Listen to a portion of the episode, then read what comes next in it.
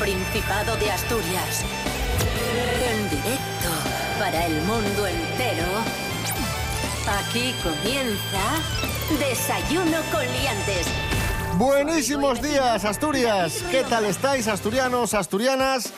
Bienvenidos, bienvenidas un día más a Desayuno con Liantes. Hoy es jueves 8 de octubre de 2020, en este momento seis y media de la mañana y es para mí un placer saludar a Rubén Morillo. Muy buenos días. Qué bien, es que me trata, es que me trata. bueno. Buenos días, David Con- Rionda. con cariño. Es un placer también para mí saludarte. Como tiene que ser. Y buenos días a todos y todas.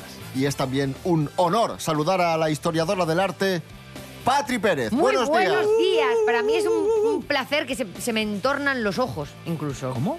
Se me, como el éxtasis de Santa Teresa. Ah, Una cosa ya rozando lo erótico festivo. muy bien, muy bien. Patri Pérez, historiadora del arte de www.cuéntameuncuadro.com. Eso es, ahí estamos. Yes. Todo el rato. Para lo que Para, queráis. para lo que gusten. Rubén Morillo. Sí. Tiempo para hoy en Asturias. Ay. Intervalos nubosos, principalmente nubes altas y en horas centrales de nubes de evolución en la cordillera. Esto significa que vamos a tener nubes Sí. todo el día. Además, brumas matinales. Cuidado Vale. con el coche porque la niebla nos puede jugar una mala pasada. Se ve poco, así que despacín. Sí. Temperaturas en descenso. Las mínimas van a estar eh, o se van a dar en la zona de Cangas del Narcea. Y dice la EMET que las máximas serán también precisamente en esta zona y sobre todo en la cuenca del caudal Sí. eh, con 22 o 23 grados. Vale. Desayuno con liantes, ay, lere, lere, lere. Desayuno con liantes, ay, lere, lere, lere. Desayuno con liantes, ay, lere, lere, lere. Desayuno con liantes, ay, lere, lere, lere. You were full and fully capable. You were self-sufficient and needless. Your house was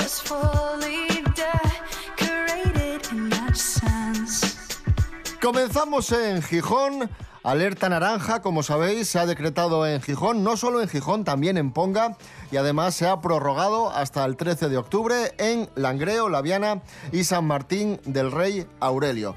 Una llamada de atención para extremar las medidas de vigilancia, de control y de detección ante una segunda ola de la pandemia de coronavirus. Salud ha adoptado esta decisión tras detectar que el 40% de los últimos casos se localizaban en el concejo de Gijón, pero de momento no prevé medidas restrictivas. La que sí ha hablado es la alcaldesa de Gijón, Ana González, que ha pedido extremar las medidas de precaución y ha dado algunos consejos. La primera de ellas es el uso de la mascarilla. La mascarilla que recuerdo tiene que tapar la nariz y la boca. Esto es muy importante y la tenemos que usar tanto en interiores como en exteriores, pero lógicamente en interiores siempre. Es mejor siempre estar al aire libre que en sitios eh, cerrados, porque la incidencia del virus, las posibilidades de contagio al aire libre son mucho menores que cuando estamos en ambientes cerrados. De hecho, es muy conveniente que ventilemos, incluso que estemos con las ventanas abiertas cuando estamos en lugares, eh, en lugares cerrados. Y ya sé que podemos pasar frío, que llega el otoño, que llega el invierno, pero es más fácil abrigarnos, es mejor abrigarnos. Es muy, insisto, importante ventilar. Bueno, lo que ya sabíamos, Sí. lo que hemos comentado muchas veces, pero nunca está de más recordarlo. Mira, el otro día había un divulgador que comentaba que tenemos que pensar que el virus es un poquito como el humo del tabaco. Entonces, que igual que cuando hay en una habitación cerrada, si la gente está fumando, se condensa el humo y tú puedes respirar ese humo, Sí. y si abrimos las ventanas, el humo se va, pues tres cuartos de lo mismo pasa con esto. Ah. Y que si ponemos la mascarilla, pues vamos a evitar que ese humo, por decirlo de alguna forma, salga y que también entre. O sea que es muy fácil, no, no nos están pidiendo mm, física cuántica, es ponernos una mascarilla, excepto cuando la actividad que estamos haciendo es incompatible. Por ejemplo, sonarme los moquetes, beberme una Coca-Cola. Pero el momento en el que me la bebo, luego ya para seguir hablando de tertulia, me la pongo. Es así, solo esto, por favor. Ya está.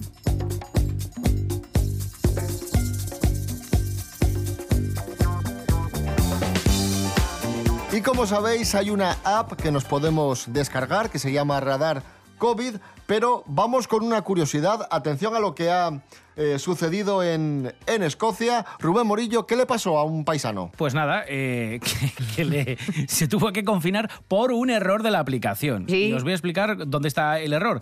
Estas aplicaciones ya sabéis que funcionan activando el Bluetooth y lo que hacen es rastrear la gente que tiene el Bluetooth activo también a tu alrededor. Y cuando detecta que hay alguien que ha estado contigo durante más de 15 minutos, entiende que esa persona, si da un positivo, puede haberte contagiado a ti también. Hasta aquí todo normal, Bien, ¿no? sí. Bueno, pues este muchacho estaba en su habitación y su vecino, o sea, a través de la pared, Uy, eh, estaba, bueno, pues estaba en su casa y le detectan que es positivo por Al COVID. vecino. Al vecino. Entonces a este muchacho le llega un aviso a su móvil de que ha podido estar en contacto con alguien que tiene coronavirus. Porque la app no tenía en cuenta la pared. Que exacto, Claro. exacto. Tiene tanta potencia el Bluetooth que detectaba que estas dos y personas es que habían las estado casas de ahora no son como las de antes. Antes sí que había tabiques. Ahora Sería un pladur. El pladur ahí, claro. Hombre, por favor. Esto Como, antes. como decía tu tía, Pladul. Pladul. Claro. Y te decía, pero, pero la obra esa que vas a poner, Pladul. Pladul, Pladur, claro. pladur. Retonda.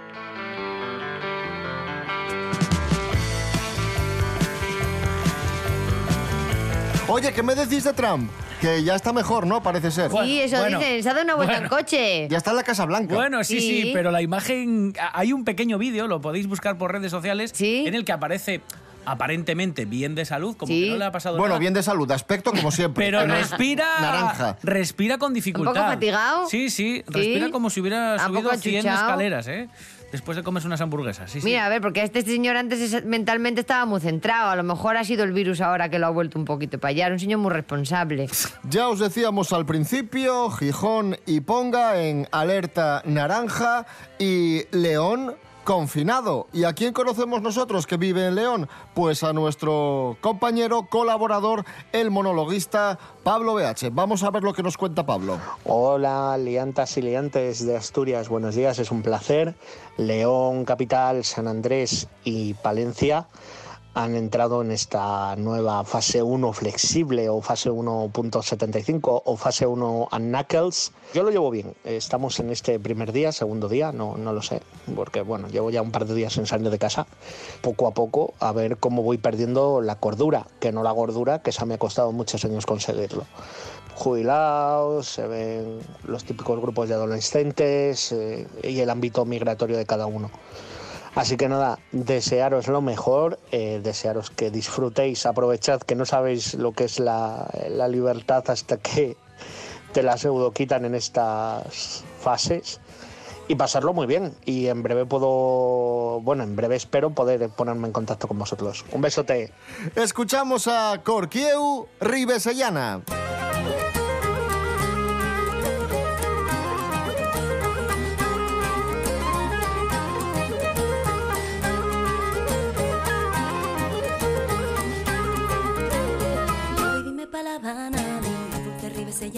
Yo voy dime que Dios me mate si no volviera a buscarte. Voy dime que ya hay dinero pa'l porta de viajero y nada más pueda tornar. Contigo quiero casar. Me dicho el mozo embarcando y aquí quedé yo llorando y a la vecina de guía como sería noche y día. Y pasó la noche entera soñando con que viniera, dedicando pa' la ría, chimiendo pe la feria.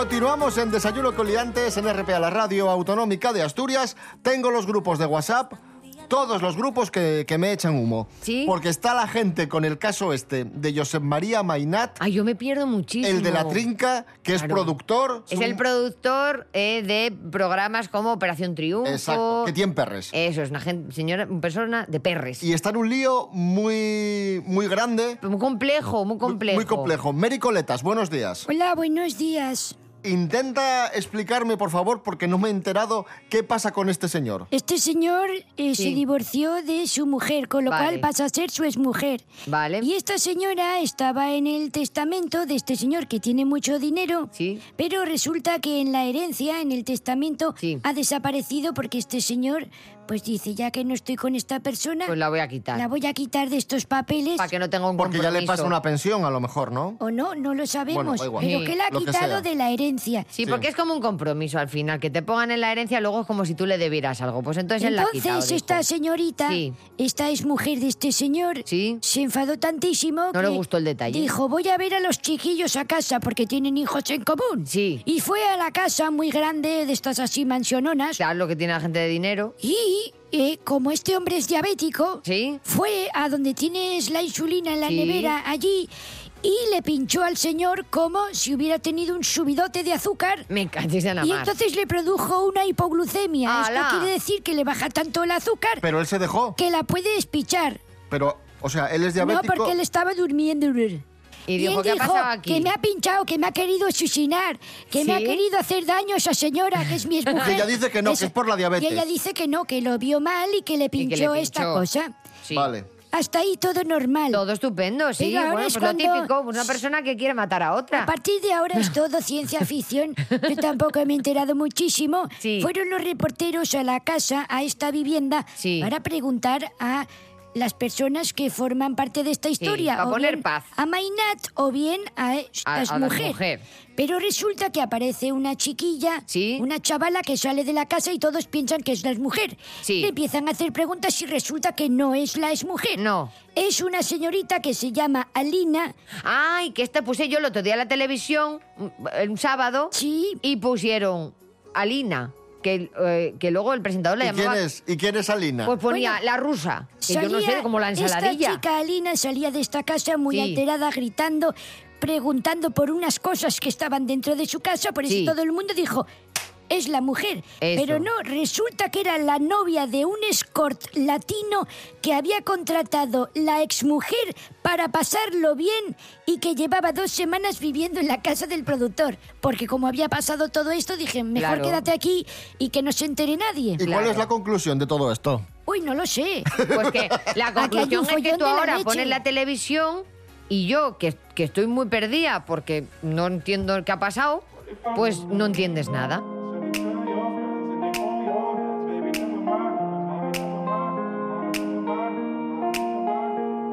Entamamos agora con outro misterio perraro que dase estos días en Japón y ya que varias personas famosas están apaeciendo muertes. Cuéntanoslo, Arancha Margolles. Buenos días, Arancha. Buenos días, David. ¿Qué tal? Bien, buenos. Bueno, pues si son buenos, voy fastidiártelos un pocoñín, porque traigo te güey una noticia un pocoñín mal rollera. ¿Acuerdaste de la actriz que hacía de protagonista en la peli de The Ring?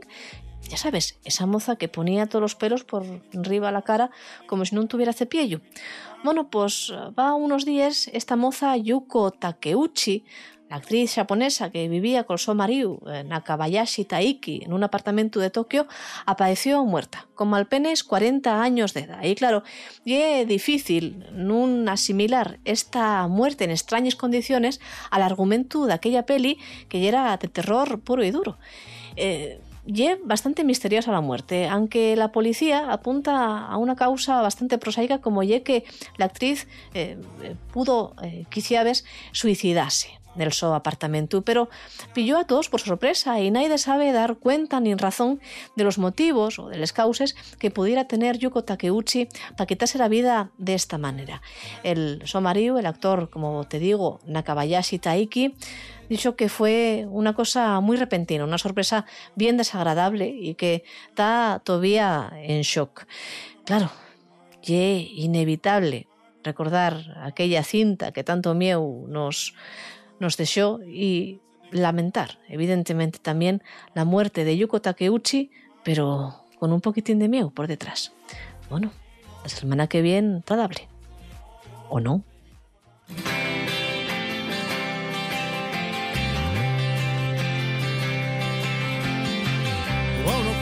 distante de la realidad, en la otra cara del mundo donde el sol no da,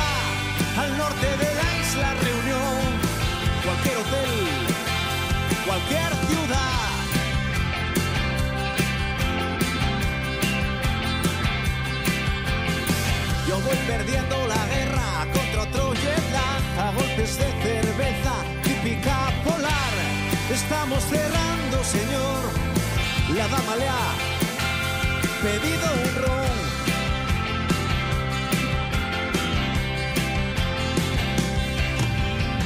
Y me doy cuenta que nada es ya lo mismo.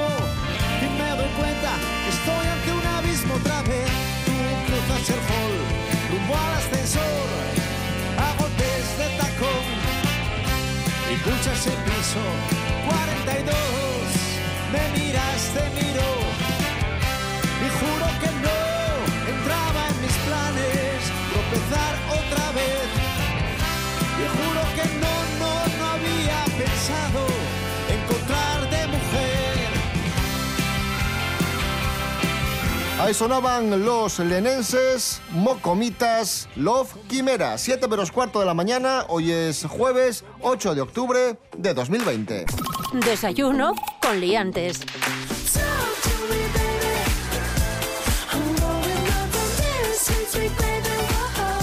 Hablamos ahora de redes sociales y de los resultados de un informe elaborado por la ONG Plan Internacional con motivo del Día Internacional de la Niña que se va a conmemorar el próximo 11 de octubre y es que atención, 6 de cada 10 niñas y adolescentes en España han sido acosadas en redes sociales.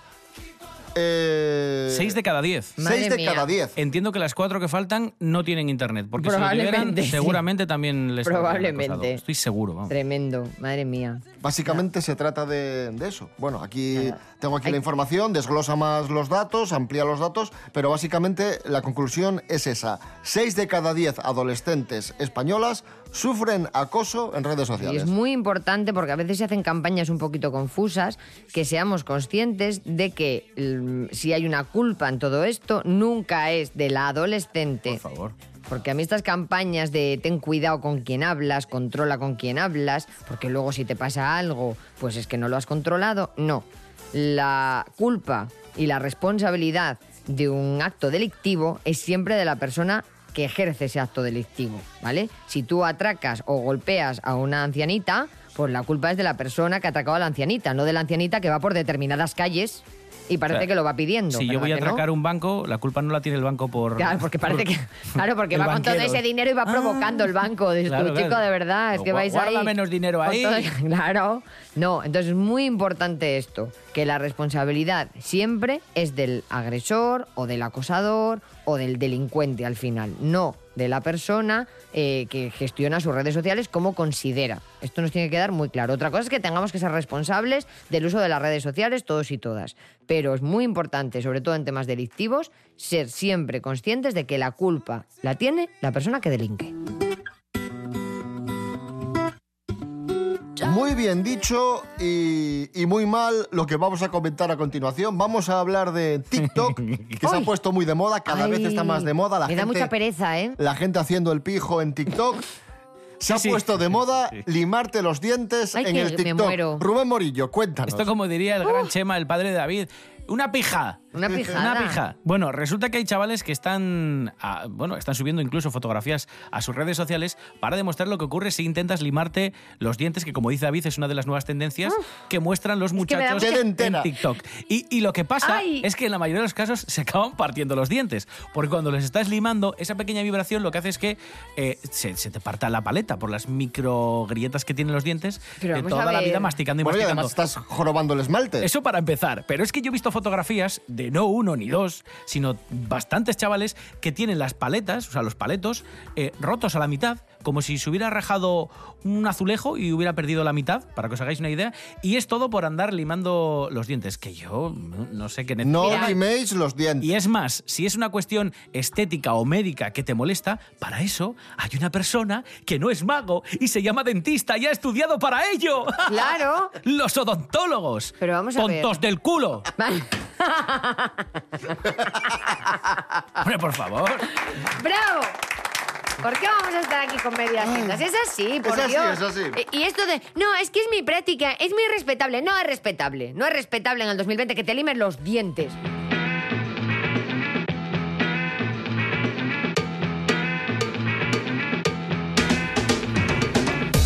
Luego el TikTok lo que tiene es que unas personas se imitan eh, a otras. Hace uno una tontería y van todos y, y todas detrás, ¿no? Es que es horrible. ¿Y sabes, sabes eh, también quién imita a su dueño? ¿Quién? Los gatos. ¿Sí? Sí, los gatos imitan a sus dueños y saben lo que, lo que hacemos. Nos lo va a explicar Esther Rodríguez. Atención a esto.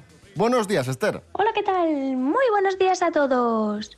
Bueno, seguramente alguno de vosotros tenga gato y fijo que os sentisteis observados o intimidados por él. Pero no os debéis preocupar, porque estos os miran fijamente para imitaros. Mira, os cuento. Según un equipo de científicas, los gatos observan a los humanos para imitar sus acciones, es decir, aprenden de nosotros. Bueno, como ocurre muchas veces, en ciencia, este descubrimiento se produjo por pura casualidad.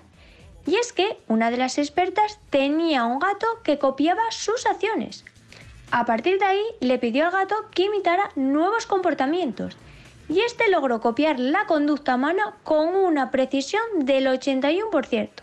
Bueno, lo cierto es que esta habilidad solo se vio en otros primates, algunos mamíferos marinos y en loros pero permite eliminar la idea de que los gatos son animales solitarios y antisociales. Muchas gracias, hasta la próxima.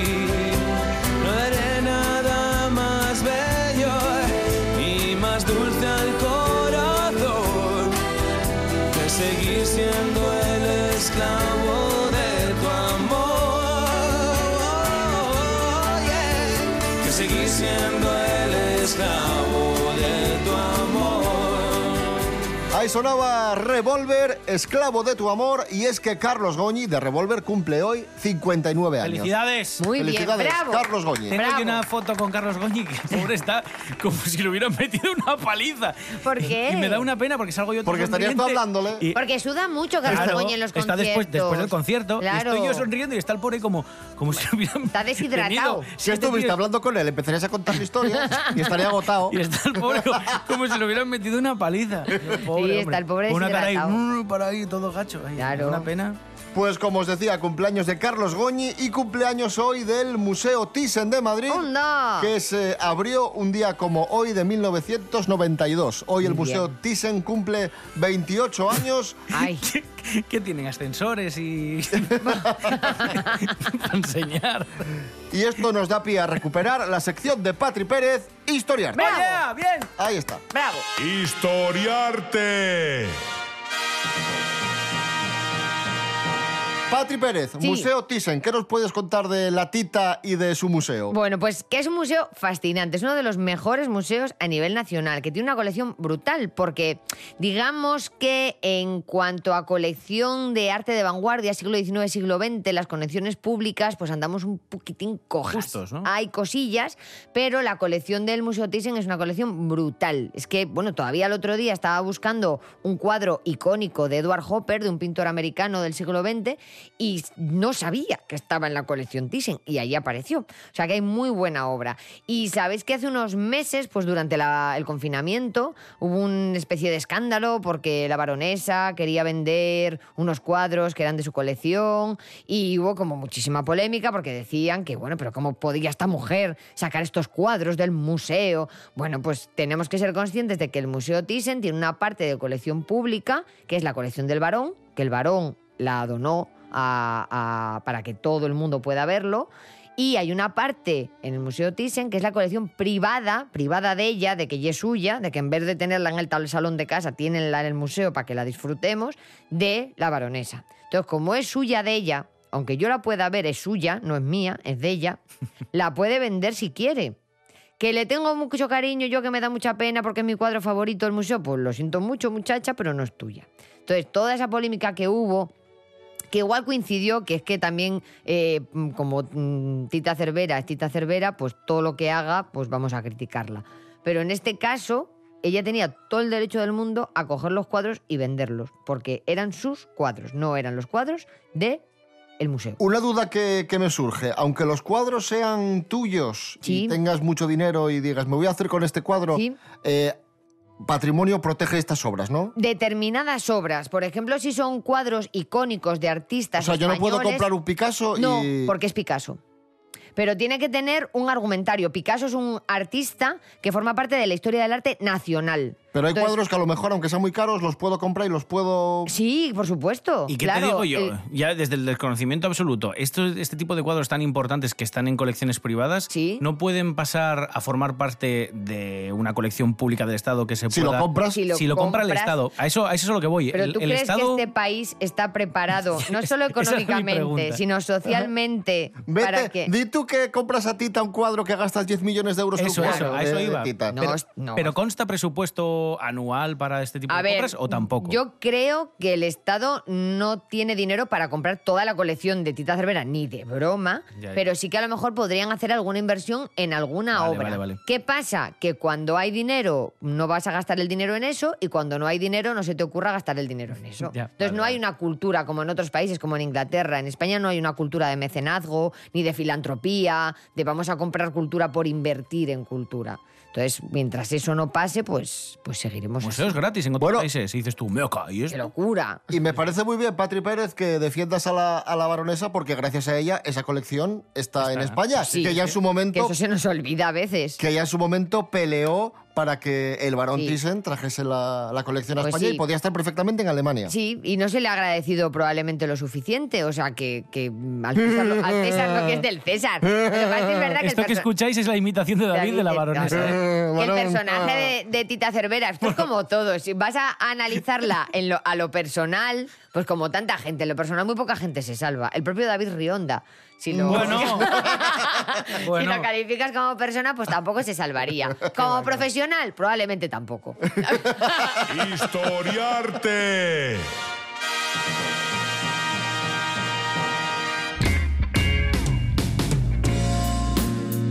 Verde Canalla, Usura, con este temazo de un grupo asturiano. Nos vamos, volvemos mañana, seis y media de la mañana. Recordad, ¿dónde estamos en redes sociales, Patri Pérez? Estamos en Desayuno con Liantes, en Facebook y en, en Instagram también, Hombre, porque bien, somos sí. gente moderna. Y en la app Radio Player, también os Oh, podéis escuchar. Madre mía, qué, qué, qué- qué grandes sois. Bueno, y también en la página web, ¿verdad? Sí, en desayunocoliantes.com. Eso, o en la página web de RPA a la carta, Muy te fácil. vas a, entras en radio, te vas a la D y buscas desayuno con liantes y Pinchas, ahí pinchas y ahí estamos. Tienes, eso es. Los programas. Muy sencillo y muy accesible. Sí. Rubén Morillo. David Rionda. Hasta mañana. Hasta mañana. Patri Pérez, un placer como siempre. Oye, que falta muy poquito, el 30 de octubre es mi cumpleaños. Es un llamamiento para la gente que muy quiera... com- poquito, si falta el mes entero. Pero para que vayáis pensando qué comprarme. ¿Y lo dices ahora al final? Sí, porque ahí queda eso. Lo último es lo que retiene la gente, David. Madre mía. Presidente esté presente y pida más dinero por dinero que tenemos que gastar. Interés, por eso ahora yo tengo que fumar para recaudar. Sin impuesto, pero con impuestos.